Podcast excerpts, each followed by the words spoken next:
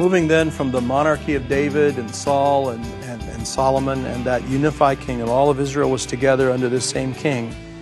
Because of the corruption in Solomon's reign, God chooses another king, Jeroboam, to be. He's not a descendant from David, but wanted him to be the king over Israel. But because David, because God had already promised David that a king from his family would always remain on the throne, and that was largely a prophecy about the Christ. It, Jesus was going to be the son of David. He's going to be the king over all. He gets to be the real one. He also fulfills it in David's family. So Rehoboam is the son of David who becomes the king after Solomon yeah, he's the son of Solomon, excuse me. He becomes the king. Solomon is an evil guy, and he, he, he wants to rule by fear, and he trusts people. And he does this horrible thing at the very beginning of his reign to unify people under him because they were going to be afraid of his tyranny. Solomon was too nice. You need to be a mean king. He comes out to be a mean king, and the kingdom is torn apart. Ten of the tribes become part of what we call the northern kingdom. Uh, the kingdom of Israel will be known as that. And that, that's the bulk of the people, those we're going to see in the moment. The, the geography they're having is pretty similar. But the reign, but the, Israel is the northern tribe. Ten of the tribes become part of that kingdom. Jeroboam is the first king of that. The second, uh, the other tribe is known as the tribe of Judah. It's Jerusalem. It's kind of the main story continues with Judah more than we do Israel, though it's Kings and Chronicles tell both kingdoms quite a bit from the stories. Judah becomes the main one early on because the other kingdom falls quicker to, to sign. So Jeroboam's the first king. It's in the northern part of Israel. The capital is in Samaria, which is why there's all problems with Samaria later on in the New Testament. The capital of, of Judah is in Jerusalem. And then the timeline of the kings, which um, I did make a slide. No, I didn't make a slide of. You have a slide of it in your in your package. Just a whole long list of kings and dates. That's just to kind of help you when you read through. You'll kind of keep in track of who was when and what king was contemporary with what king in the other tribe. A lot of those kings, when you read Kings and Chronicles, I don't know about you, I don't remember a lot of the kings and who follows who. But in that list of kings, which you remember, most of them are corrupt. Again, I think what we're seeing in the divided kingdom is the Lord of the Rings from J.R.R. Tolkien. Power corrupts. Even those who seek to use power over other people for good end up destroying themselves. That's just the litany of human history. And I think it's captured well there. It's captured well here too. The corruption of kings, and sometimes a good king comes along and they'll have a season of repentance and returning to God, but there, there's idolatry going on during this time. The prophets of Baal, Elijah and Elisha, are, the first prophets that come in the divided kingdom, and they're holding their feet to the fire in terms of the, the falseness. They're, at one point, Elijah feels like he's the only one left, and God says, No, no, I have a remnant. This is a very torrid time in Israel's history. There's not a lot of great stuff going on here in the sense that they're learning stuff. This is that period of repeated unfaithfulness, Sometimes that leads to enemies. The destruction of their sin comes upon them. They call out and repent. God might give them a good king for a while. And again, they saw God as giving them a king, even though these kings were progeny of future kings. That again, they've got God responsible for everything. But the next king comes, and sometimes he's good and invites some people back to good stuff. But again, when he invites them back to good stuff, he's inviting them back to the law and the temple worship, which isn't working. It's not helping people find real freedom. It's not helping. So they fall victim again to whatever kinds of sin and struggle that comes. So throughout the divided monarchy, there's this faithfulness of God, unfaithfulness of humanity. God keeps loving them, working with them, sends prophets to begin to speak to them and bring life into them. And then finally, we've got two things that happen toward the end. Israel in 722 BC is overrun by the Assyrians. I'm going to talk about that a little bit more. But that, the Assyrian Empire is close to Babylon. They're conquered by Assyria and they lose their freedom. With, with Jerusalem the tri- and the land of Judah, it comes later, almost 140 years later. 586 BC. It's hard to count down numbers to keep straight. This is BC, so we're counting down. So 140 some odd years later, 586 BC, finally Judah is conquered. So it goes on longer. So there's more of Judah's history, more of the later prophets that are going to come out of Judah. Here's the breakdown of what part of the kingdom. The green kingdom to the north. This is the land of Judah, with Samaria about in here somewhere as the capital. This is 10 of the tribes and the domain they had. These are two of the tribes, and the reason this almost looks the same in terms of of uh, size in terms of geography is because a lot of this is desert and not really livable. But the, the, the, tribes pretty much in Jerusalem is down in here and was the capital of, of Judah.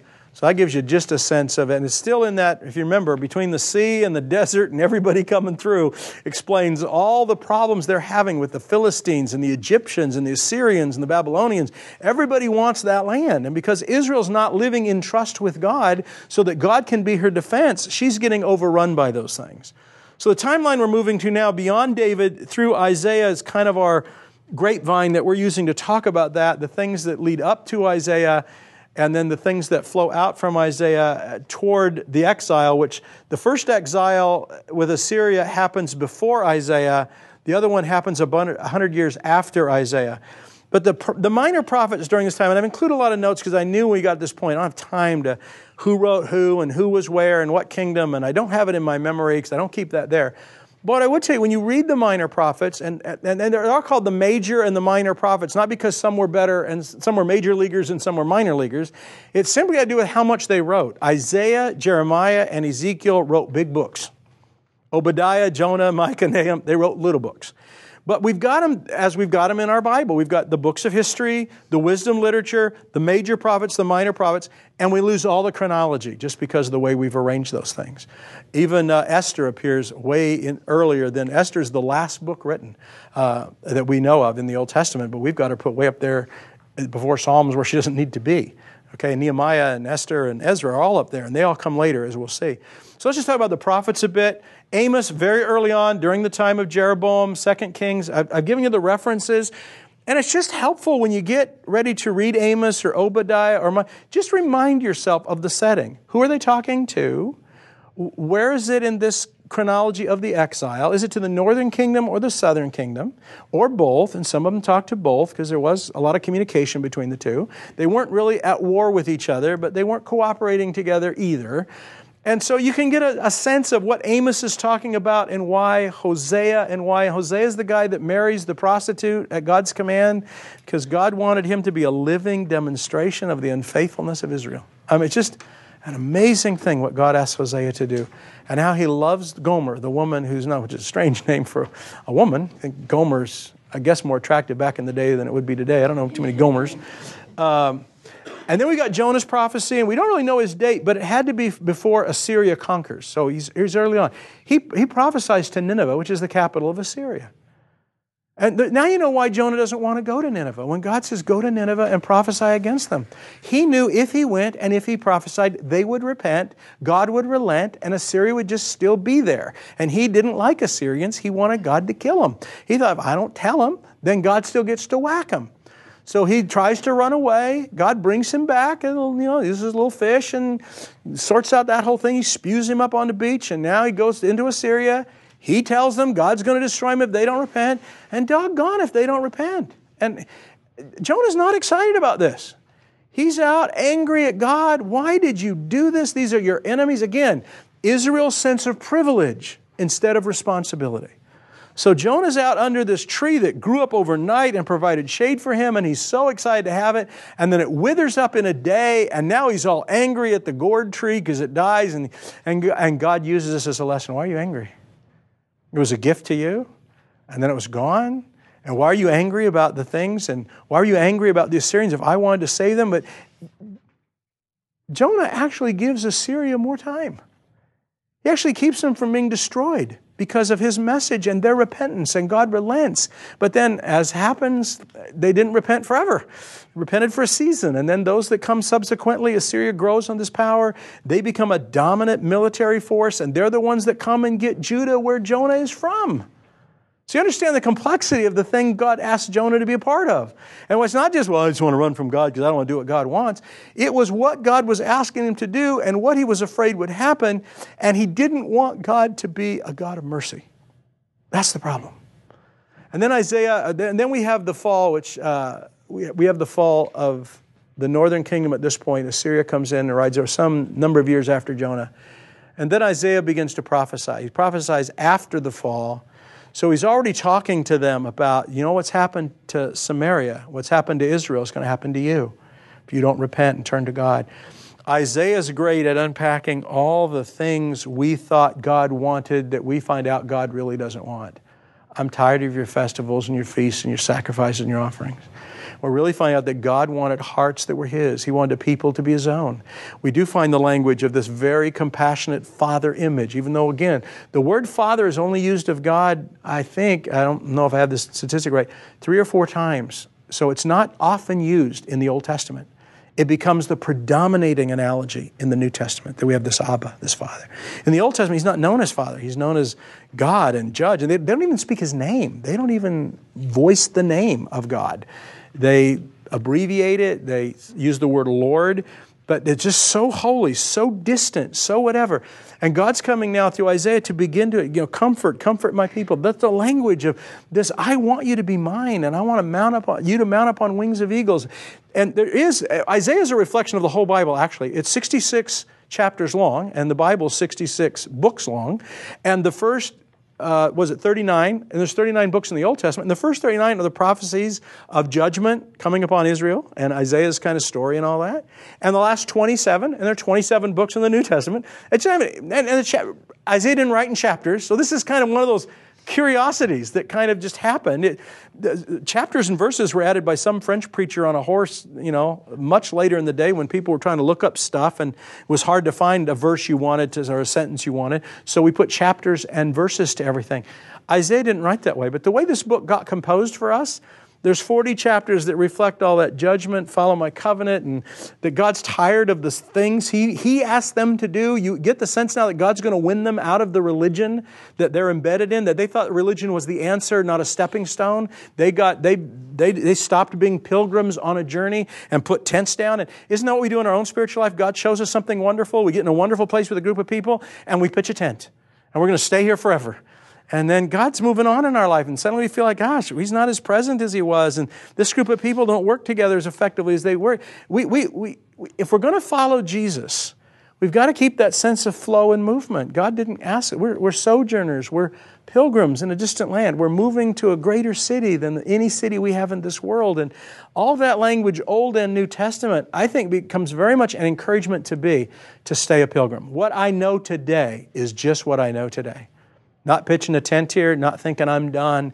Every time I read the scriptures, I'm looking for more of God's light and wisdom. I'm looking for things He wants to show me that lead me to live in a more spacious place of His life and freedom. I'm looking for more of the flesh and Wayne's waywardness to fall off. I, am a pilgrim on a journey. I'm not camping out anywhere saying, yeah, I've got it done. And almost every denomination, unfortunately, is we got here and camped out. Now we're defending this theology for the rest of the generations. Instead of, we're going to keep moving as God makes himself known. This is a, a redemptive flow. As much as it was leading up to the coming of Christ, I think it still is leading up to the return of God. And I think the story of the New Testament post Acts 28, the story of the life of the church, is pretty much reflecting the same of Israel. It's times of God's faithfulness and our persistent unfaithfulness. Times of renewal lost to man's own efforts and programs and abilities again. And God has to invite us into a new kind of renewal. And then we get lost in that. And our history is not going to be all that different from Israel's. And we Christians oftentimes, I grew up thinking there were people God liked, us Christians, and people God hated, which were non Christians. And I wanted to be on the home team and not the away team. And, you know, I had that whole thing so that I could look with contempt on the world instead of with compassion on the world and see them as sheep without a shepherd. And when you, when you try to love what you have contempt for, you're just going to be condescending. And the world knows you're condescending. And that's why they're not engaged with us and our message and the God we know. But when God keeps you on a journey and you're being alive in Him, then you get to love and God brings you into a more spacious place. And that more spacious place lets you allow in greater freedom. But God's still growing us up. It took, even after Jesus comes and lives this all of us, this priesthood of believers, we're all equal in the sight of God. And I think the New Testament makes that case in spades, as they say. It's not until 500 years ago that we begin to overturn the idea of the divine right of kings, and some people get to rule over others who aren't worthy of rule, and the idea of one man, one rule, and we're all equal under the law. I think that's godly. Culture didn't even begin to buy into that until the 1500s some of the language of the French Revolution and then the American Revolution. And now we have something that's more godly, the world has. I think feminism, even though I think feminism was basically at its heart, we women have the right to be as selfish as you men have been for all these years. And you really have a hard time faulting that logic. But I think feminism began to embrace an equality of women that religion had, even the Christianity religion had not embraced for many years. And I think it was an important gut check for us to say, well, you look back at some of the old stuff from the 60s and 50s when I grew up and how women were treated and how they were regarded. I, I think we've made incredible progress. You understand? God's still wooing culture into a greater reality. Now, it's headed for a cataclysmic finale. That much we know as God sums up this whole age. So, on the one hand, there are things God's teaching us that we're, we're becoming more relaxed in and more free to see. At the same time, evil grows darker and darker in the land, which means the light only gets brighter and brighter, but that's the construct we're caught in. Then you get to Zephaniah, Micah, Habakkuk, and Joel more of these prophets. These are coming after Isaiah. This is still pre, what they call pre exilic prophets, so pre the exile of Jerusalem to Babylon. So those are prophets that again fit in that milieu as well. I'd love to talk about each of those, but we just don't have time.